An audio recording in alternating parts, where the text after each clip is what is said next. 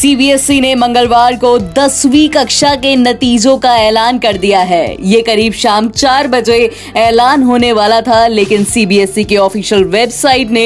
दो बजे ही रिजल्ट घोषित कर दिया इस परीक्षा में गुरुग्राम के प्रखर मित्तल रिमझिम अग्रवाल यूपी बिजनौर से वही नंदनी मार्ग यूपी शामली से और श्री लक्ष्मी भाई केरला कोची से इन्होंने 500 में से 499 अंक लाकर टॉप कर लिया है गौरतलब है परीक्षा में एक लाख इकतीस हजार चार सौ तिरानवे बच्चों को नब्बे प्रतिशत या उससे अधिक अंक मिले हैं ऐसी तमाम खबरों के लिए सुनते रहिए देश की डोज हर रोज ओनली ऑन डोज ऐप